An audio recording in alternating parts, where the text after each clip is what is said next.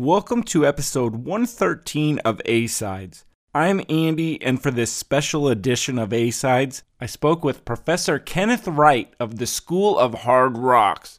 We dove into a genre of heavy metal called the New Wave of British Heavy Metal. We traced its roots to the late 70s discussed several notable bands from the genre, and it served as not only a follow up to our episode of Kiss's Creatures of the Night, but also as a follow up to what was going on in 1982 in the world of heavy metal. So we really hope you enjoy this latest episode of A Sides. Look, it's rock and roll! And cue music. This is time know how to rock! Now raise your goblet of rock. It's a toast to those who rock.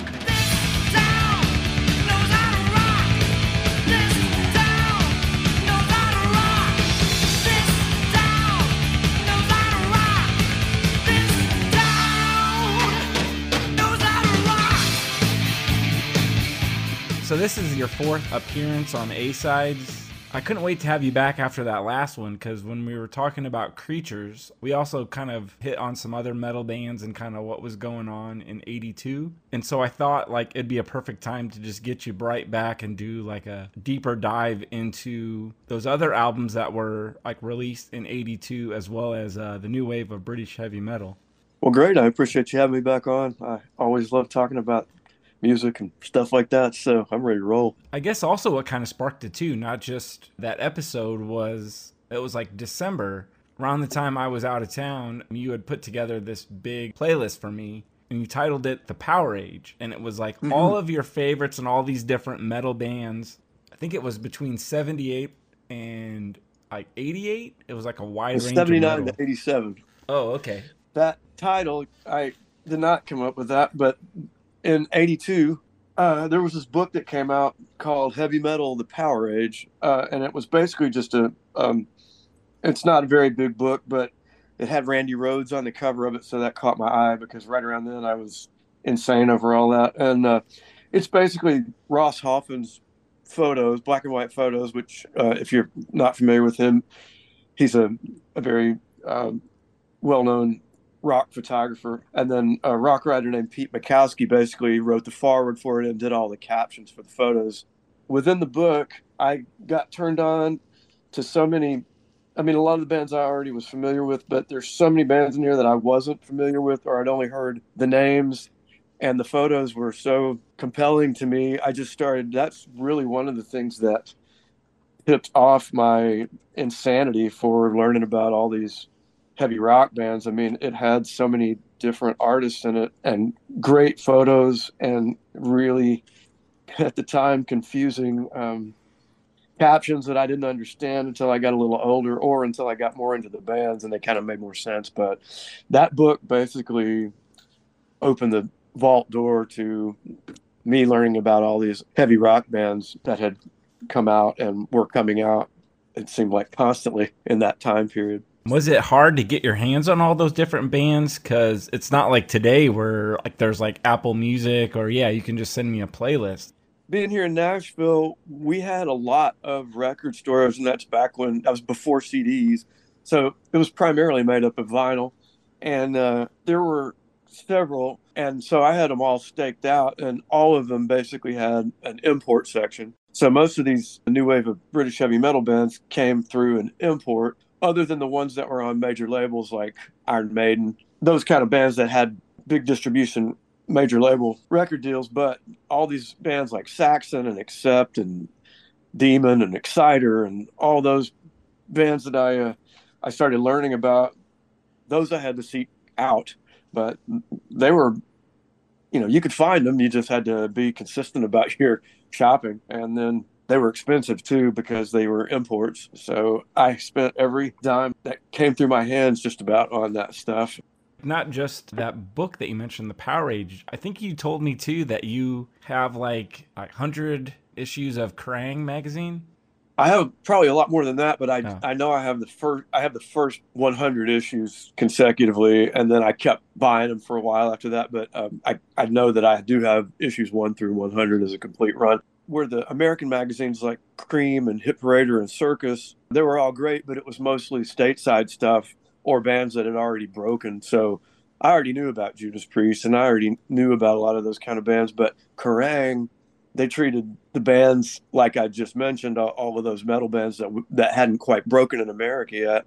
You know, they treated them like we treated our American bands. They got all the coverage over there and stuff.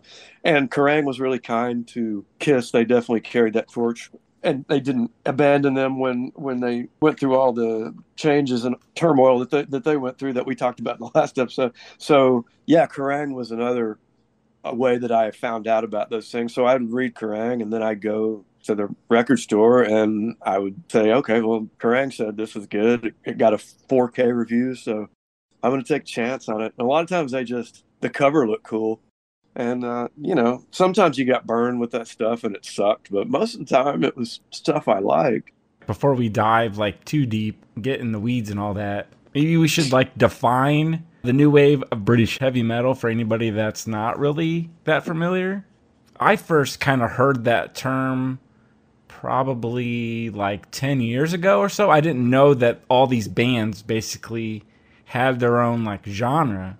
It was kind of like heavier and faster than like metal, like Deep Purple or Black Sabbath, right? I guess the term was coined by a rock writer. I forget who it was in Sounds magazine, maybe.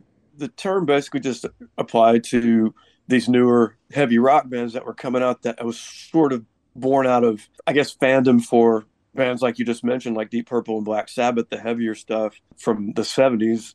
And then also mixed in the faster and louder elements of punk rock, which had sort of put those kind of bands out of business there for a minute. You know, they were being referred to as dinosaur bands back in the late 70s when the Sex Pistols and, and all of those punk rock bands were coming out and were all the rage over in Britain. And also, there was a lot of social unrest over there. The uh, economy was really bad and people were angry. And I think that music reflected that. I think the need for an outlet for that and to be fast and loud and, and hard. Guys that were pissed off because they couldn't get a job and, and their dad was pissed off because he, you know he, he couldn't get a job or keep a job. It was all those things that sort of you know got these bands together and, and they just sort of expanded on that. They took it a step further because punk rock you're not really known for your musical prowess. These guys wanted to take that energy from punk rock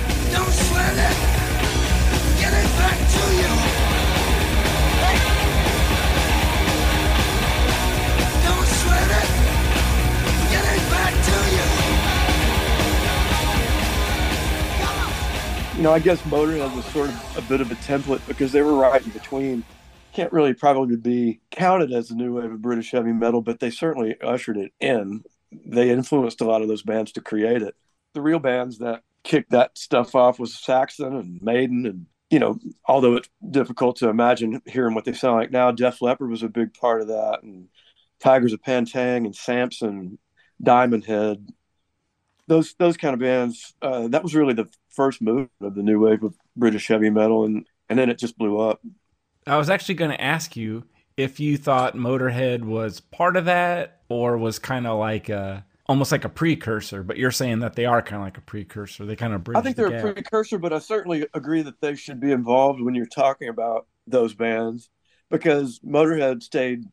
A lot of times, what happened was these bands, like uh, even though Scorpions are German, that's still sort of a, a whole part of that what was going on. When you get bands like Scorpions and Judas Priest, that they basically created the template for that stuff and made some great records during those early 80s periods where they, they got harder and, and the production got a little bit more refined and things. But then as these new wave of British heavy metal bands came out and started getting more popular, then they started getting real record deals and that started watering that stuff down. And then all of a sudden everybody's wearing matching outfits and blue leather and red leather and pink leather and all that stuff. And so I feel like a lot of these bands like Scorpions and stuff were sort of chasing the new wave of British heavy metal bands, even though they were as responsible for for that as as anybody else. Motorhead stayed pretty much consistent with that, regardless of what you think about you know records like Another Perfect Day and stuff. They are they remained true to what they did. Their sound never got watered down. I don't feel like also Judas Priest, they almost kind of actually define British heavy metal to me because they really have the look of what I think that era is. They like really define that for me.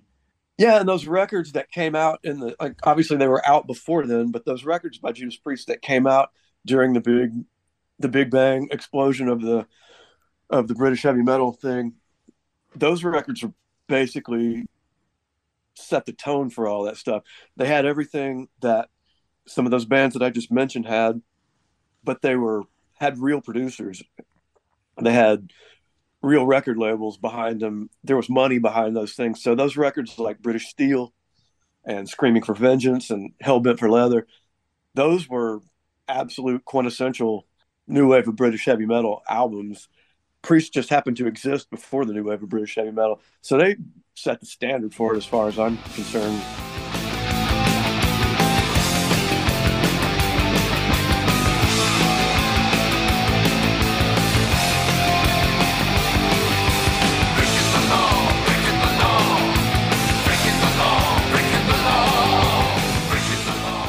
I gotta thank you too, because like one of the other bands in this era of new wave of British heavy metal, I had never heard of these guys before, and as soon as you told me about them or sent me that playlist, I went out and actually found their albums here in town. It was Demon. I think those first two are fantastic. I saw, if I remember it right, I saw the ad for the first Demon record in Kerrang.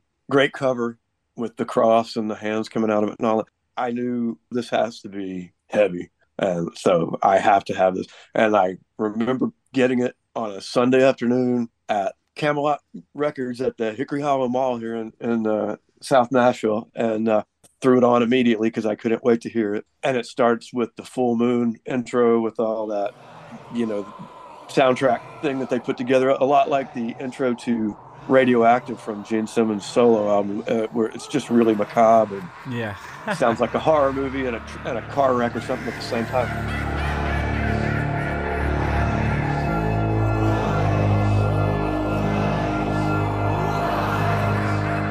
And then when it kicked in, much like Radioactive from Gene Simmons' solo album, it was not nearly as heavy as I thought it was going to be. I mean, it was heavy, but it was more like a straight up rock thing. I mean, it was a mid tempo chugger, and he didn't really have what I, the kind of voice I thought it was going to be. Really, you know, wailing vocals and searing guitars and stuff.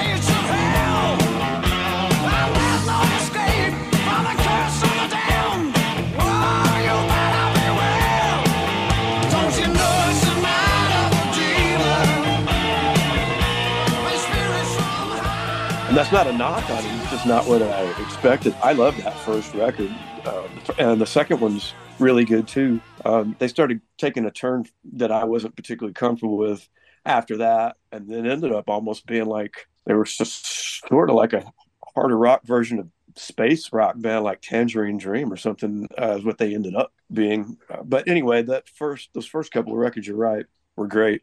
Loved his voice. Yeah, I love the guy's voice too. It's not what I expected. Like I thought something like yeah, like a King Diamond or something would kick in. Exactly. Yeah. But um I like the guy's voice. He's got kind of like he's got a good like raspy kind of quality to it, I guess.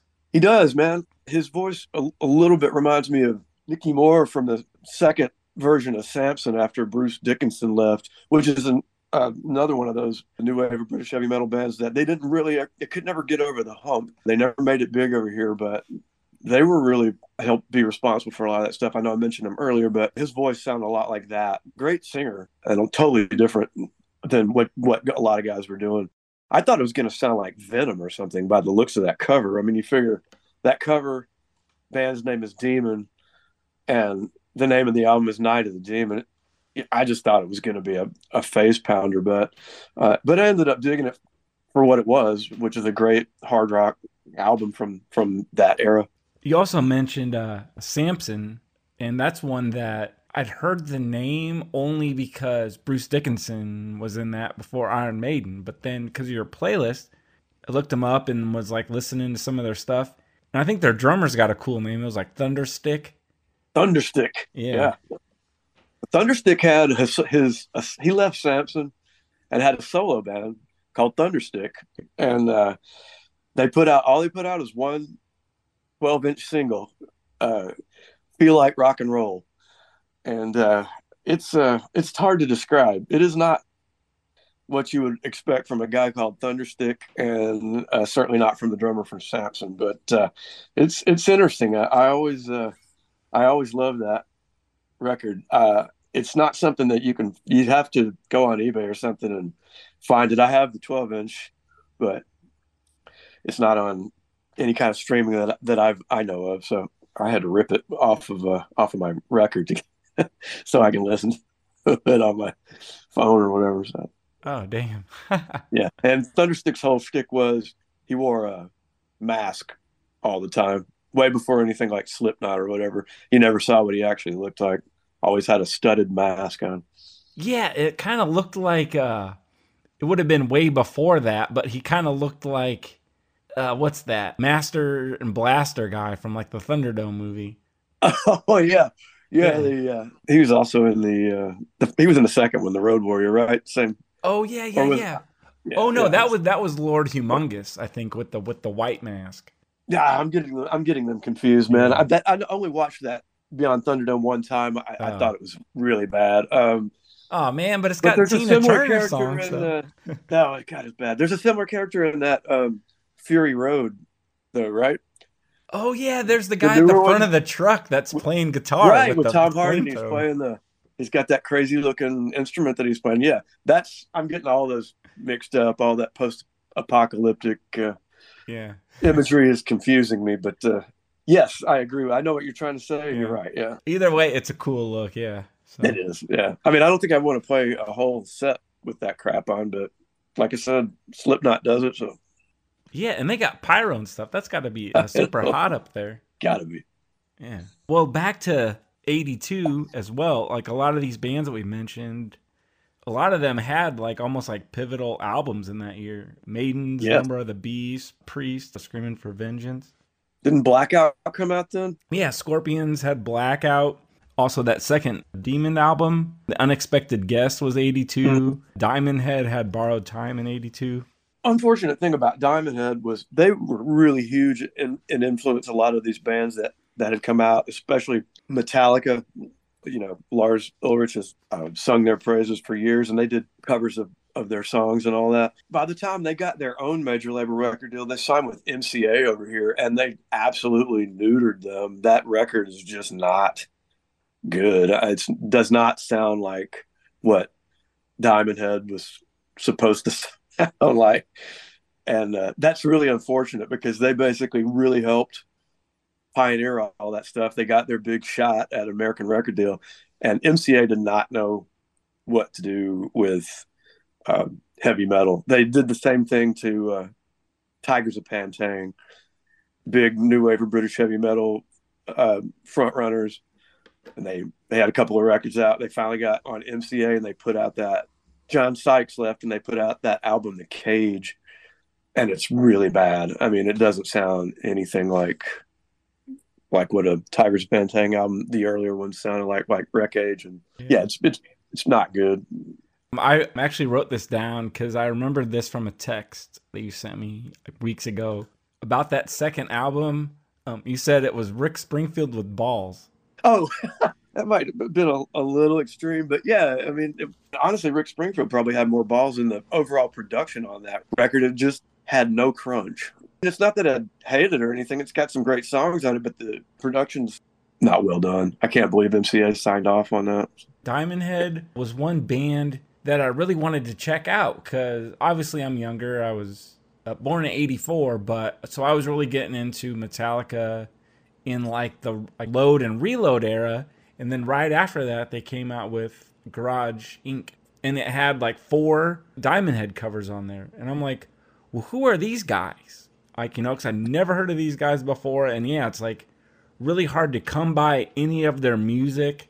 And so I really dug all the songs that they covered, which were basically from the first album, which was Lightning to the Nations. But even on Apple Music, you can't even you can't even listen to that actual album because the only one that they've got online that I can find is a re-recorded version with a different singer from like a few years ago.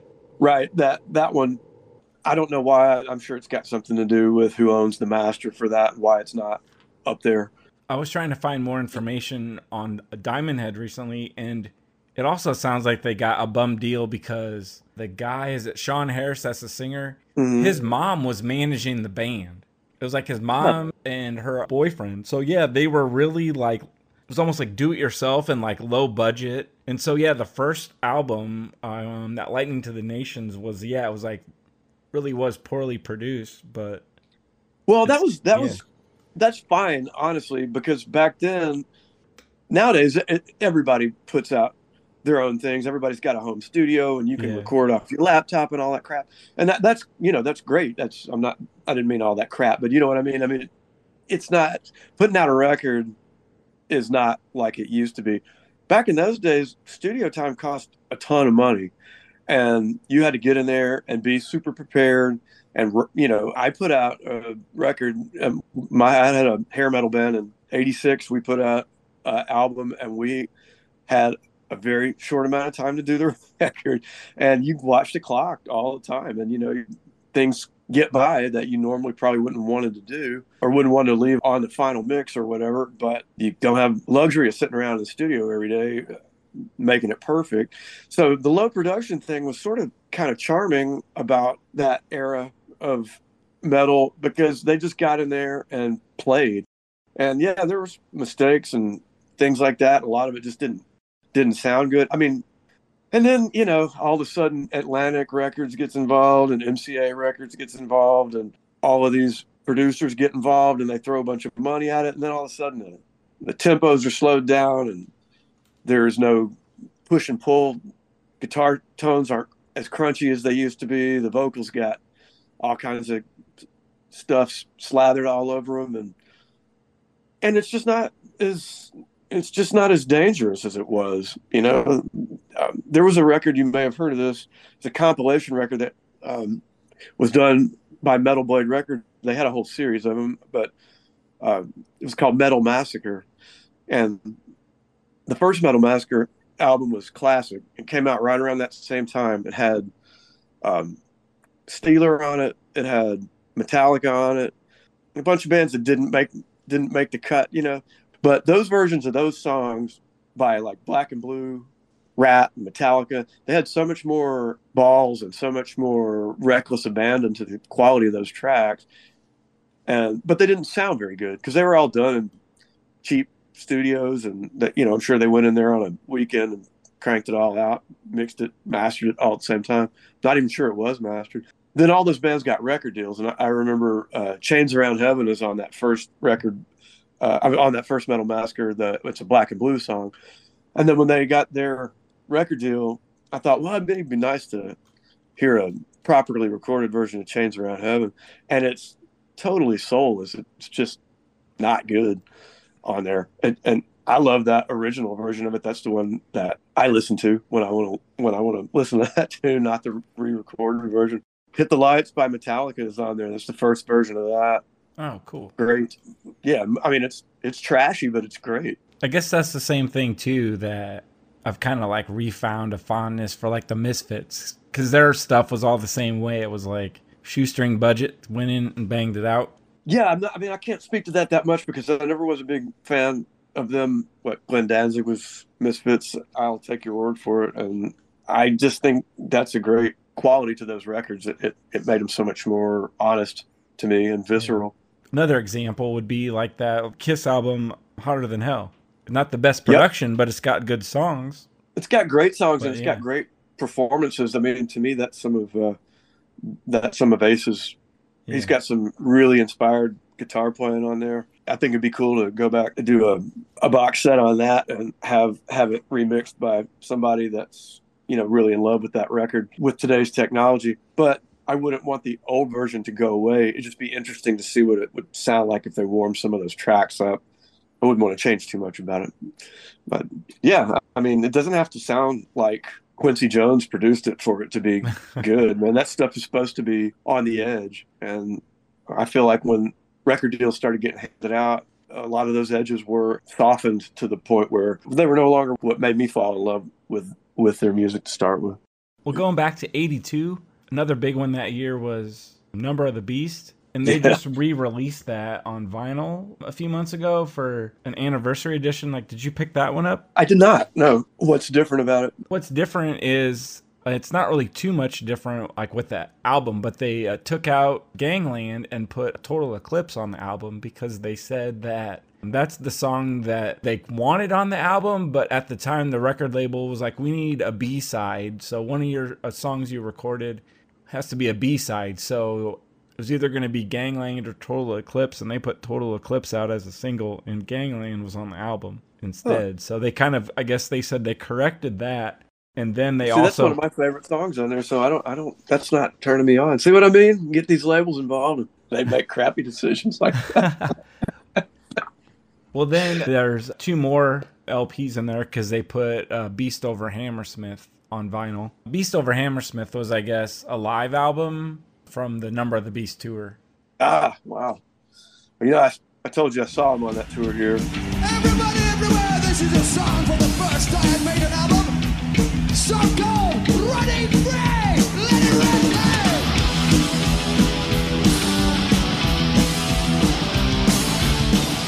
opening up for 38 Special, uh, of all things.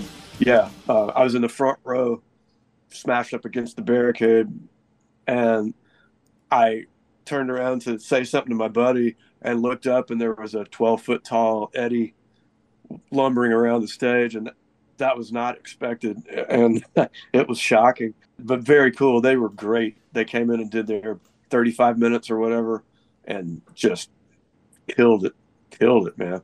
And uh, we had met them earlier in the afternoon at the record store. They showed up all all of them and their road manager, I guess, showed up in a funky station wagon.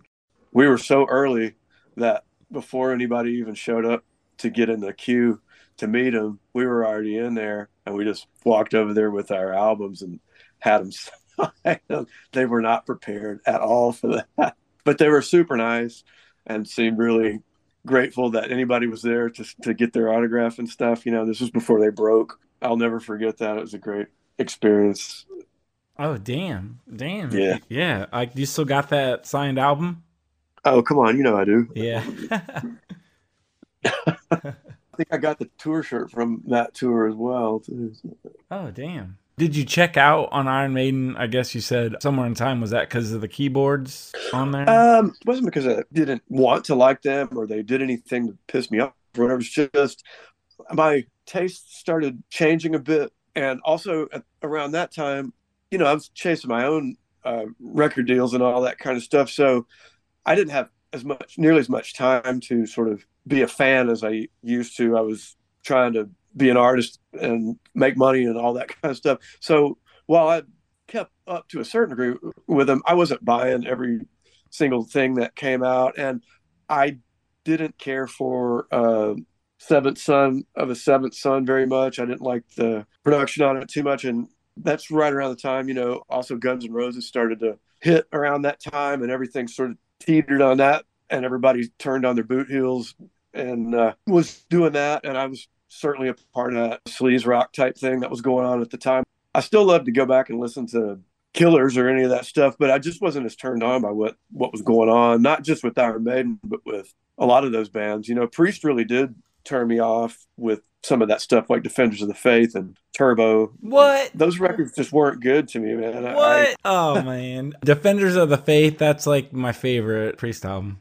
that's hmm. fine, man. It's just wasn't where I was coming from, man. You know, I, I got into got into them around Hellbent for Leather and Point of Entry, so they were still a heavy duty rock band. Like I said, you know, then all of a sudden they're wearing matching leather outfits with blue and sequins on them, and it was just too fucking Vegasy for me, man. And then they, you know, they introduced all these keyboards.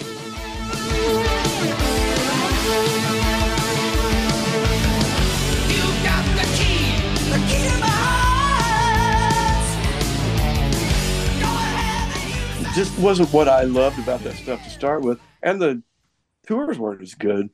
You know, they weren't as exciting. I saw them on that tour that they recorded the Priest Live album on, and uh, it just really wasn't as good. You know, it really wasn't as exciting. Maybe it was just me. I don't know, but Oh no, Um, it makes sense because you're kind of saying Iron Maiden got a little bit. They were leaning more towards like doing the epics, the longer songs, where you like the tighter arrangements, and then you even said Guns N' Roses was kind of doing the uh, sleazy rock, so it's kind of like that kind of hit your sweet spot. It did. It really did, man. It turned me on. It was something different, you know. It was a throwback to a lot of things that um, I dug years earlier, like Aerosmith and that kind of thing. You know, the New York Dolls, that that sort of sleazy thing. And also, they did a cover of "Nice Boys Don't Play Rock and Roll" on there, and that was really cool on that um, Uzi Suicide record. If you're gonna play Aerosmith songs and Rose Tattoo songs and stuff on your uh, in your set, then you deserve a listen, as far as I'm concerned. Well, here's one from the new wave of British heavy metal that I had never really listened to before. I even saw them live. They opened for Priest, but I never really dove into them until your Power Age playlist. But it's Saxon. What are your thoughts on those guys? I got into them right when, right in between Wheels of Steel and Denim and Leather.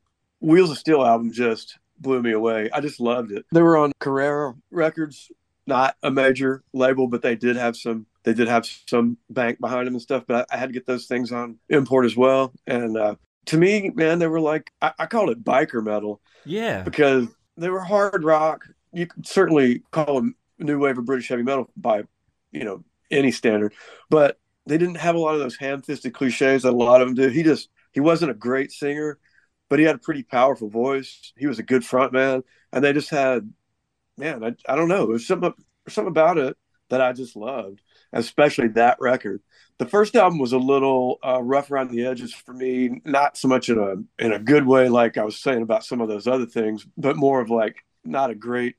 You hear some of those songs live, like Stallions of the Highway, but when you listen to that recorded version on the first album, it's kind of weak. You know, they they didn't they hadn't found their legs yet in the studio, but it's still a good record. But man, when when when you drop the needle on Wheels of Steel and Motorcycle Man comes on, man, if you can't pump your fist to that,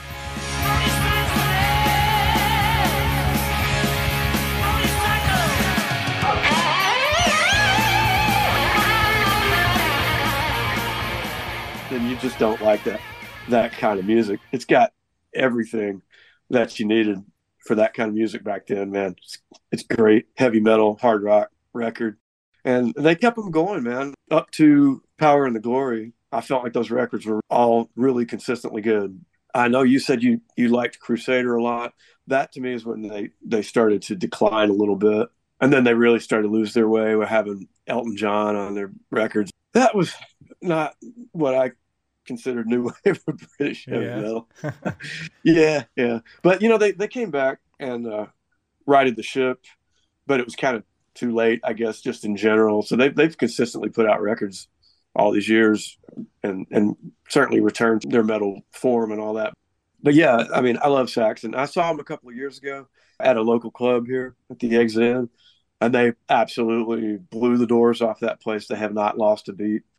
Two original members, and the drummer's been in there since '83 or something like that. So you can't fault them, man. They they put on a great show. They haven't lost a bit. I kind of wish I could go back to like 2018, like when I saw them, because I wasn't really as interested. It was actually Black Star Riders opened, and I was ready for those guys. Then once Saxon took the stage, I was just ready for Priest. I'm like, all right, I can just move on and have more Priest. But, but so I wish I could go back and enjoy like Saxon, or maybe I hope they come around again because I definitely would go check them out if they came in the area it's kind of like with these other bands. I was hooked on Diamond Head right away, into Maiden from the first time I heard them. Same with Priest and even Demon, but then Saxon, the first couple songs, I wasn't sold on it. And I think I told you it wasn't that it was bad. I thought it was all right. It wasn't bad, but I wasn't in love with it, I guess. Maybe I was wanting to be in love with it. And I was like, this almost sounds like British Southern rock. like I said, they're like they're like a biker band, man. Uh, to me, uh, and that does some of that biker stuff does have a tinge of that southern rock feel to it, and they kind of had that in their uh, guitar playing. I felt like Yeah. you know they didn't do the tapping and they didn't do the shredding and sweep scales and all that stuff. Not that I'm dogging that because I I love that stuff too, but they were just sort of they just kind of had their meat and potatoes heavy rock thing that they did, man. And that so yeah, that that's a that's a good observation about about those guys. They they do have a, a bit of a southern rock rock flair to their material. But you're right, they are kind of like the most maybe like how you said like there was like what economic like turmoil in the late 70s in England, right? Yeah. And they basically are the most out of all these bands the most straightforward like I guess blue collar kind of biker like rock. Pretty sure that they were from you know one of those working class areas, and I think it reflected in their in their music. How you said like a biker band, like they've got songs Wheels of Steels, I actually wrote this down. Wheels of Steels, Motorcycle Man, Midnight Rider, Freeway Mad, they're all every single Mhm. album has Stallions of the Highway. yeah some kind of song to do with writing or something like that and even when you think about it too just now even thinking about it iron maiden songs were like a lot of their lyrics were based on like books and then you got Yeah. priests like there's different songs but saxon songs are basically just about riding your motorcycle or being in a rock band Yeah, yeah. Yeah. It was. They didn't think too much about it, man. You know, they they seemed like a good time. Go to the pub, yeah toss back a few pints type band to me, and uh, I was just turned on by them, man. And I got that Wheels of Steel and Denim and Leather, and then they've got a live album called The Eagle Has Landed, and it's just a it's a great live album, man. Single disc. It's killer. I love it. I love everything about it. And they played those songs really faithfully live. And I, I saw them on a couple of those earlier tours, so they delivered the goods, man. They were they were really great. And that was a great thing about going to shows back in the early to mid '80s. You'd see somebody like like Ted Nugent or something. Well, he'd bring a couple of metal bands to open labels or whatever would get their bands onto those tours. I saw Krokus and Blackfoot absolutely incinerate Ted Nugent. Uh, Krokus was on that hardware tour. It was uh, he was doing his Intensities in Ten Cities tour, and back then I was a huge Ted Nugent fan, and I didn't barely know anything about Blackfoot. I heard of Krokus, but never heard their music, and they both just wiped the stage with him. Man, great show. I'll never forget that. One of the best hard rock shows I've been to. Not that he sucked, but it's just they just were man. They were young, coming over here playing for American audience. I'm talking about Krokus, of course. Likewise, Kiss. And bring out Riot and Vandenberg on that Lick It Up tour. Killer. You get to see these metal bands that normally you wouldn't get to see because they're not on tour on their own. I got to see so many bands that I normally probably wouldn't have gotten to see had it not been for that. Like, except Aldo Nova opened up for Blue Oyster Cult. Again, Blue Oyster Cult hadn't had anything relevant in quite some time, but they were still putting out albums and they're they're still touring. And so that was a great time to get to go see bands. I'm not totally familiar with a chronology of Ted Nugent albums, but is this when he had the album with like the bicep on it, like Penetrator, or was that later? No, that was that was pretty well after that. The Scream Dream was the one where he came over with Def Leppard and uh, Scorpions, and that one was the one that had uh, Wango Tango on it. If you're familiar with that, um, it was kind of like his last real hoorah um, Yeah. as a commercial artist, and then he had a live album he did, but it was all new songs. They were just recorded live, and it was called Intensities in Ten Cities. That came out next, and that was the one that had um, Blackfoot and Krokus opening up for for him on that. There was something else that you kind of triggered like a memory. Then when you were talking about Kiss bringing out these bands and then these other bands bringing out uh, these kind of younger bands, I read that Kiss, like you know how we said they didn't tour The Elder, uh, didn't tour Unmask in America, but when they toured Unmask in Europe, they actually had Iron Maiden opening up for them. Yeah, yeah. I, It I know so had- crazy, but man, that would have Well, been awesome. Yeah, and then a few years later, they opened for Iron Maiden at uh, Castle Donington, I think it was. Yeah. Damn. Funny how things change, right? And speaking of Donington, I'd always heard that name, like the Donington like, Festival, which then now it's become the Download Festival, and it's like this huge European like like metal festival. I came across a used album like a year and a half ago, and as soon as I saw the cover, I had to grab it no matter what was on it. It, it says recorded live August 16th, 1980, Castle Donington, The Monsters of Rock. And then if you look at it, the bands on there, Rainbow, Scorpions, April Wine, Saxon, Riot, and Touch. And I was like, man, I gotta get this because I did not know that this was ever on an album. I've got that record. It's got a cover. It's the cover of it's got like the picture of the stage or something like a crowd shot or something like that. And the back's got a guard on it or something. Is that right? Yeah, it's like the front cover is four shots of this massive crowd from different angles. Right. Yeah. And then yeah. the back, yeah, it's got like a, a police like crossing guard yeah, like guy. a body or something standing back there. Yeah. I already knew about those bands, except for uh, when I got that record, I'd never heard of Touch before. And they're not really metal. They had more prog, pop, hard rock Yeah. type thing. But that's a great song. That's a Don't You Know What Love Is is on there from that, right?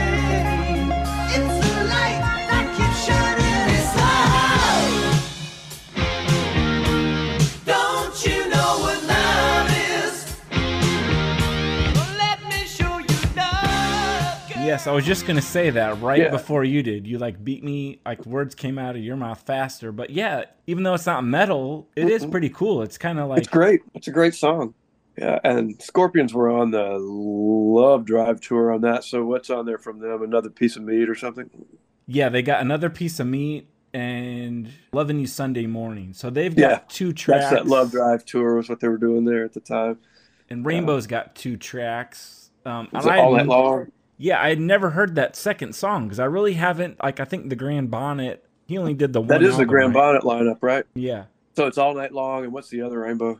it opens with Stargazer. Yeah, okay. And then April Wine, that's got to be something like that's before Nature of the.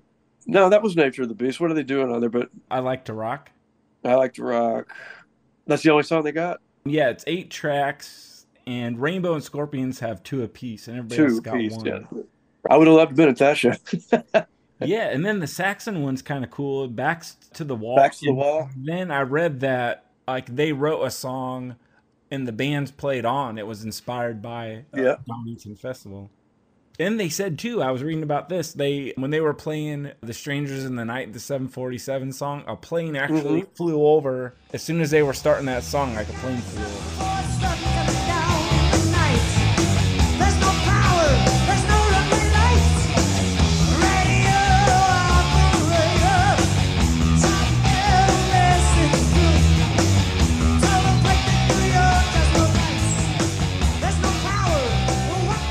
I hadn't heard that story. That that surpasses my Saxon knowledge. Oh, okay. Well, I'm glad I could contribute because you're the metal Yeah, master. So there, I contributed. That's a good tidbit. I like that. I'm gonna have to Yeah. jot that down. Yeah, that's a good one, man. That's an, another thing, man. Getting those compilation albums, or even sometimes just seeing them in the store, even if I didn't buy them, was really helpful sorting out those bands. There's another one called uh, Hard and Heavy or something like that, and it's got UFO on it and Gillan. I can't remember. I've got it. I'd have to dig it out, but it's a, it's a similar thing. All live versions. They didn't. They weren't on the same festival. It was just live versions of a bunch of these bands that I either had little or no knowledge of. Like at the time I got that record, I had never, I didn't even know that Ian Gillan had his own band at any point. That was an eye opener too, man, to turning me on to these things that came out around that time. Here's something that I thought of too when I was listening to um, these bands and really diving in. And we talked about album artwork before, and even with Kiss, like the visuals was kind of something that attracted you. It seems like the new wave of British heavy metal, or at least this era, it's kind of like they basically adopted or uh, created like the metal mascot because before rock bands they kind of had their own logo or their own font well then this next wave of bands they took it further and kind of made artwork or the logo their identity right Yeah, not just the logo. I mean, logos were definitely a thing for sure. I think a lot of that probably, or a certain amount of it, had to do with Kiss. That was such an identifiable logo, and it was so important to their branding. And I think other bands sort of took some cues from that, I would imagine. But yeah it wasn't just those things. It was a lot of it was just the imagery that they used to on their album covers and it just in their general presentation, man. Um, and I don't really know 100% why people, myself included, sort of gravitated towards that, but there was just something, I don't know, it was probably that teen angst thing about being angry about things that you don't really know why you're angry about it. And I don't know, back back then things like battle axes and spikes and things like that really appealed to me for some reason. I don't really know why, but I just think it was probably because I, you know, I grew up like so many other kids did and was into superheroes and monster movies, horror movies, and all that kind of stuff. And I think that they incorporated a lot of that into those album covers and and just how they dressed. I've always gravitated towards image. They always had most always had long hair, and I remember I would always be bummed out if there was a band that had three guys that looked really cool and then one dude with with a sort of square short haircut. And sometimes that would be a reason that I wouldn't buy one of the records because I would think, man, they can't that that guy just and he's not they can't be cool, you know. These guys look cool, but that guy, you know, I'm sorry. Which is really stupid, but back then when you're 12 years old, man, you know that that stuff is important. Like when I when I got that first Motley Crue album, when I saw the press on that Motley Crue album, I said, "This is fucking amazing. These guys all look fucking cool, and this album is going to be incredible." And even though, again, it wasn't what I exactly what I thought it was going to be, that is one of the greatest debut albums. Certainly, one of the greatest debut hard rock or heavy metal albums of all time. There's not a one bad thing I can say about that record. I love it. I didn't love them going forward as much, but man, that Too Fast for Love album, absolute mind blower to me. But I knew they were going to be great because they all looked like that, man. You know, and that's what that's another thing, man. When you start talking about the new wave of British heavy metal and all those bands that came out in the early '80s and stuff, that stuff started infiltrating here, and you had American version of that here, and most of that stuff was coming out of the West Coast down there in, in Los Angeles and surrounding areas, and so you had bands like Motley Crue, and they were going for the straight up aesthetic, and that stuff started becoming really more marketable on the radio, and chicks dug it a lot more. New wave of British heavy metal, man, you had chicks that were into it and stuff, but it was mostly guys, angry young men out there, you know, pumping their fists with the studded wristbands and the denim jackets on.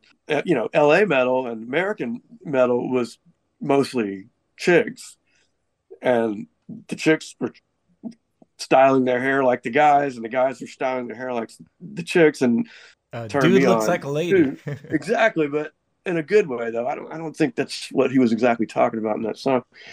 yeah. But so I feel like that new wave of British heavy metal started taking a look at that and going, well, we probably need to soften our image and style a little bit. And that's when I kind of started getting turned off of it because I wanted Saxon and Judas Priest to still sound like Saxon and Judas Priest. I didn't want them to sound or look like Warrant or any of that stuff, man, you know? So I know everybody claims that, or and rightly so, that grunge essentially ruined the whole heavy metal thing and all that. But what really ruined it was that stuff really started to suck. And you had bands coming out that had something else to say, were doing something different. And I feel like Tesla bridged that a little bit. You know, obviously Yeah. they came out earlier than all that, but they were still keeping it respectable. Maybe like not to keep going down like the grunge and the glam rock rabbit hole, but it almost kind of sounds like you're saying like maybe in a way like the mass people were probably ready at that point to move on to whatever the next like trend was anyways. Because it seems like some of those trends only have like a short term shelf life and then you're just on to the next thing. So they were kind of on to the next thing. They were about ready to give up on glam anyways Yeah, but that's just a cyclical thing that happens Yeah. with music, man. You know, I mean, I always because I'm not a fan or anything of stuff like NSYNC or the Backstreet Boys or anything. I know they existed, and I know some of those. I know I can identify some of those songs or whatever. But you know, you have those things, and teenage girls go crazy over that kind of stuff. But then they grow up and they move on from that. It's a lot like those Disney artists, um, like Hannah Montana or, or or the Cheetah Girls or all that stuff. You know that manufactured stuff. Um, uh, so you know people, but the but I guess my point is you grow up and you move on, and we talked about that with the Kiss thing. A lot of fans of them moved on from them, like, well, this is you know I don't listen to that anymore because they got into them at that time when they were just sort of omnipresent and you liked them because everybody because your friend did and all that stuff. But then you get into other things, you know, other bands come out and you start getting into other stuff and you realize that you don't dig that so much anymore. And I feel like that's just the same thing with uh, heavy metal that was going on back then. It, you know, it, it morphed into things like Tool and Slipknot and Mushroom Head and all that kind of stuff. The, the new, what they call in this guess nu metal or or, or Yeah. those things, and that was a whole different generation of people that like that that kind of stuff. And so it just has to move in cycles. Grunge didn't ruin that. It just it was time for it to go away. Every type of rock music or popular music like that suffers that, and and Yeah. that's just the way it is. And Mike Reno blaming Nirvana for ruining his career, man. It was going to be ruined anyway. Nobody survives that, man. You know, you have to come back around. You know, like like Aerosmith did. You know, they managed to have a whole second coming, and you know that's just sticking with it, persevering, and having some great songs written for you. You know, they made the right decisions. So Uh, so you're telling me you don't want to do a Backstreet Boys episode for a, a follow up? Um, well, I'd have to do a lot of research about that. I don't think I could speak uh, with a whole lot of enthusiasm about that kind of stuff. I, I, I can only, in fact, honestly, I can't tell the difference between NSYNC and the Backstreet Boys, so I don't know which band did which songs or any of that stuff. So no, that's probably not for me. I could hook you up with my wife to do an interview. She might know a little bit more about that because she's quite a bit younger than me. So Hey, well, I found out she likes the Load era Metallica. So, so she can- loves Metallica. Yeah. Yeah, so so I'll get her on here. yeah, best of Reload. She could probably speak with some authority on that stuff. It's not bad though. They couldn't write Master of Puppets every album. No, Ride the Lightning's my favorite. Oh, right on. Yeah. I love the first three and all, all those singles and EPs that they came out with in between each of them. And that's the last time I saw him was Master of Puppets Oh wow, the Ozzy tour. as an opener. Yeah, I saw him twice. I saw him once in Memphis, and then I saw him where I guess he had broken his arm in a skateboard accident, so he was just singing Hatfield, and they had uh, somebody else play guitar, his parts on guitar. I think. Uh, God, it's been so long ago, I don't remember that much about it, but I think it might have been the only two times I saw them. you witnessed some like historical stuff then. I guess, yeah. Yeah. I saw Megadeth on the first two tours at clubs, but that's not really. That was a little past the new Yeah. wave. Well, they were like the offspring of uh, the Yeah. wave of British heavy metal. That reminds me of something that I just looked up the other day, kind of by accident. I was flipping through Garage Inc., like liner notes, not really like a biography, but it goes into all the different bands that they cover and has like a brief little synopsis of every band. And there was a picture in there, and it had like a flyer. It was like Metallica open for Saxon. I thought it was interesting, and I wanted to mention it because they didn't cover Saxon on that album. It's got a little like a little uh, picture, and it said the heaviest night of your life. Saxon with Metallica at the Whisky A Go Go Oh wow! on March the 27th, and it said they did two shows, a nine o'clock and an 11:30. And then on the corresponding or the next page, it's got little notes on the two shows, and I think it's from, I think Lars must have wrote it, and he said the Whisky A Go Go, the first show, it's got the little set list. They did six songs, including The Prince from Diamond Head and Helpless. And the crowd was 400 people, and that was a sellout. And I'm like, whoa, 400 people saw Saxon and Metallica way back in 82? I'm like, damn, damn, that is nuts. But then it said they were supporting Saxon and there was no sound check, so the sound was awful. But then they were more dialed in for the second show, but the second show only had 250 people. Well, I mean, in 1982, and for those guys, I guess that that's good exposure, I suppose. Yeah, like, and I know it had to have been Lars that wrote it because it said Dave and me played great. Ron and James were so so. So of course Lars says he played great, and it says went down pretty good. Had a good uh, time, but never met Saxon. that's funny. Yeah, like and even the note for the first show, it said like Dave was out of tune all the time. Played great myself, but the band as a whole sucked. oh, okay, Lars. Yeah, Well, you can tell that was a long time ago. he's the most modest member of Metallica. Yeah, obviously. they had some great bills back then. I wish I could have seen some of the, like that kind of stuff was legendary, but I'm glad I got to see what I did because I, I I did get to cross a lot of those bands off early back then. that yeah, man, you did. Seriously. but there were so many bands, and that's I guess honestly a big reason my record collection is so big because, like I said, I would just see something in Kerrang and go buy it without hearing any of it because there was no way to preview that stuff, man. And uh, most of the time, I dug it, man. And even the stuff I didn't dig, I'm glad I have it. You know, there's so many of those bands that were, they were just those boutique private press records that were limited to 300 copies or whatever. And I, I got so much of that stuff. And we had a really huge, well, I, I say huge, n- not like Los Angeles or whatever, but we had a really thriving heavy metal scene back here around that time locally with a bunch of great heavy metal bands around here, hard rock heavy metal bands that were, I don't know why none of them made the jump to Lightspeed. Honestly, there were some that were so much better than that glut of stuff that was coming out at the time. Must have been something like maybe I don't know. I'm just throwing this out there, but maybe record executives were too preoccupied with the coasts rather than looking at like a middle America. That had a, a lot to do with it.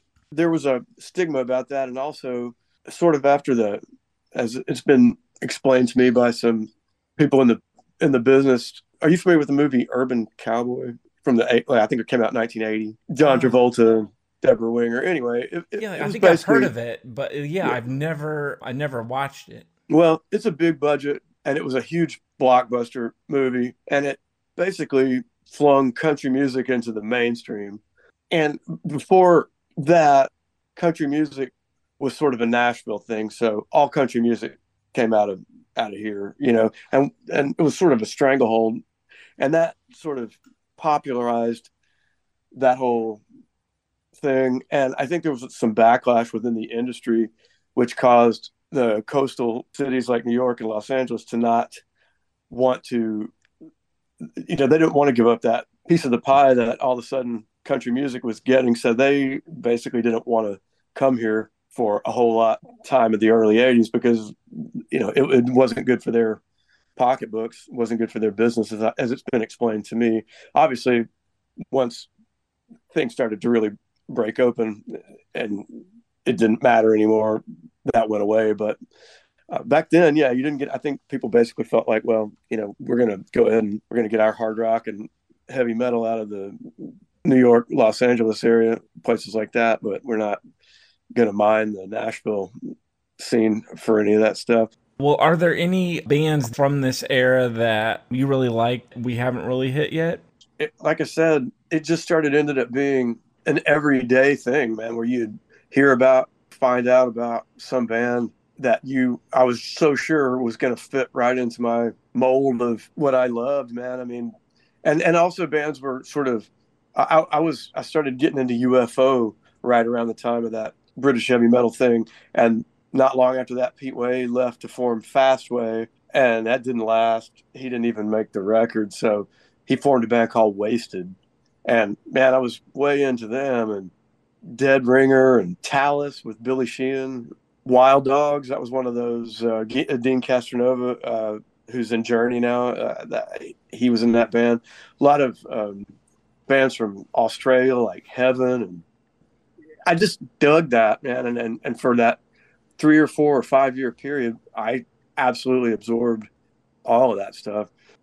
And looking back on it now, and I listen back to some of that stuff, it didn't really hold up. But but I I see what I liked about it, and some of that stuff I still love, man. I mean, I can I can uh, throw on some of those records and listen to them top to bottom. Stuff like that Riot, Fire Down Under record, the Krokus Hardware album. Those those albums are just timeless to me. Yeah, there was even something on the playlist that I came across, and it was Bernie Torme. Like I thought that song Yeah. was cool. Call of the Wild.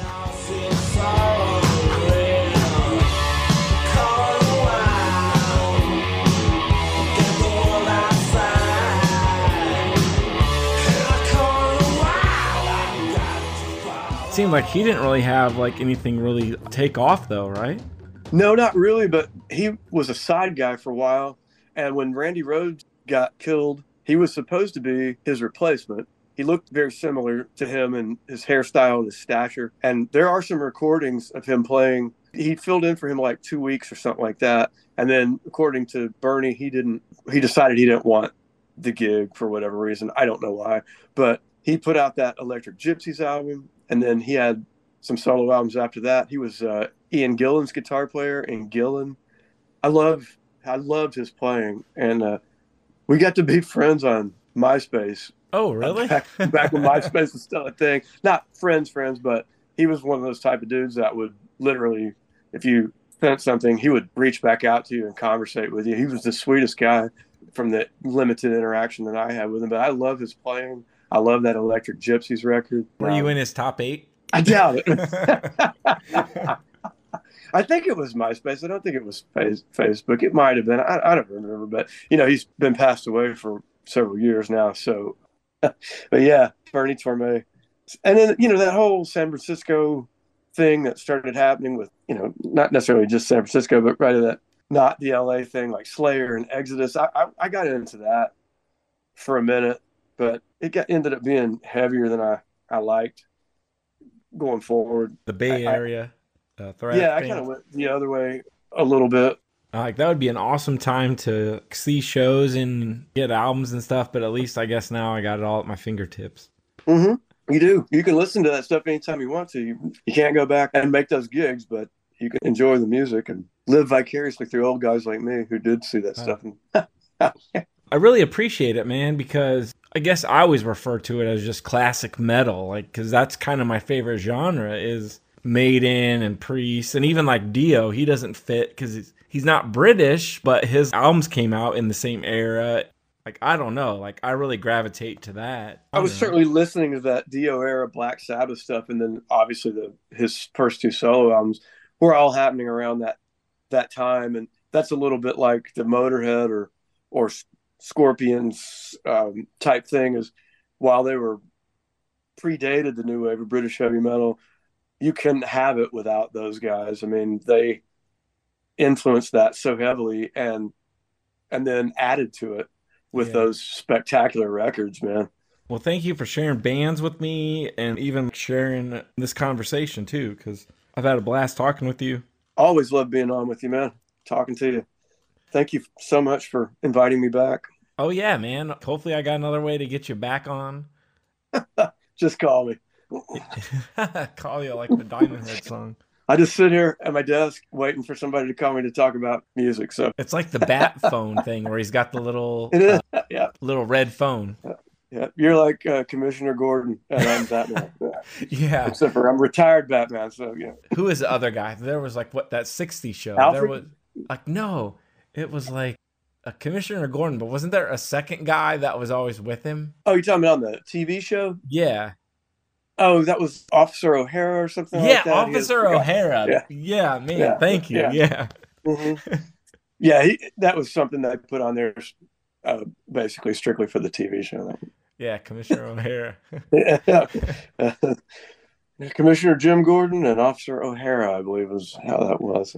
yeah. Um, um Well- Aunt Harriet. Man, I loved that show when I was a kid, and I still love it now. It's funny more than anything. Back then, I thought it, I, I didn't get the I did not get the satire in it, but uh, Yeah. it's great to watch. This is totally off topic. It's on That's right. topic with the Batman thing, but it's off topic with the music. Uh, but one thing I used to watch reruns of that when I was real young, like single digit age, because it used to be on on the Family Channel. Anytime somebody later on mentioned Batman, I would think of this. There was some episode where it's weird. Liberace, he was a villain like the Maestro, and he was Yeah. like seducing Aunt Harriet. And it was so stupid. And that's what I always like. I always think of like that. Like, oh man, that Batman show was stupid because it had Liberace on it. But but then going back, like they've since put it out on like DVD in the last few years or the last decade. And I watched those at a buddy's house, and there's one that is, it's like super campy. There's Batman and Joker, and they're surfing, but they got shorts on over their outfits. Yeah. Oh yeah. yeah, so that might yeah, have been the that was the movie, wasn't it? it might have been. The I get them movie. confused, man. Yeah. Uh, there's the movie. Is that the one where he's climbing the ladder, uh, the the rope ladder on the air, uh, the helicopter, and the shark Yeah, shark bites his repellent leg and he sprays spray. him with the shark? Yeah, that, that's that's the movie. Yeah, yeah. That that uh, I, like I said, when I was a kid, Yeah. I didn't realize that that was supposed to be funny. Dude, Later on, I got I yeah. got hip to it, but not then. That's I super appreciate you talking music with me and even like Batman and all sorts of stuff. like I said, I'm always glad to do it. It's nice to be able to talk to somebody that's interested in the same things because not everybody is.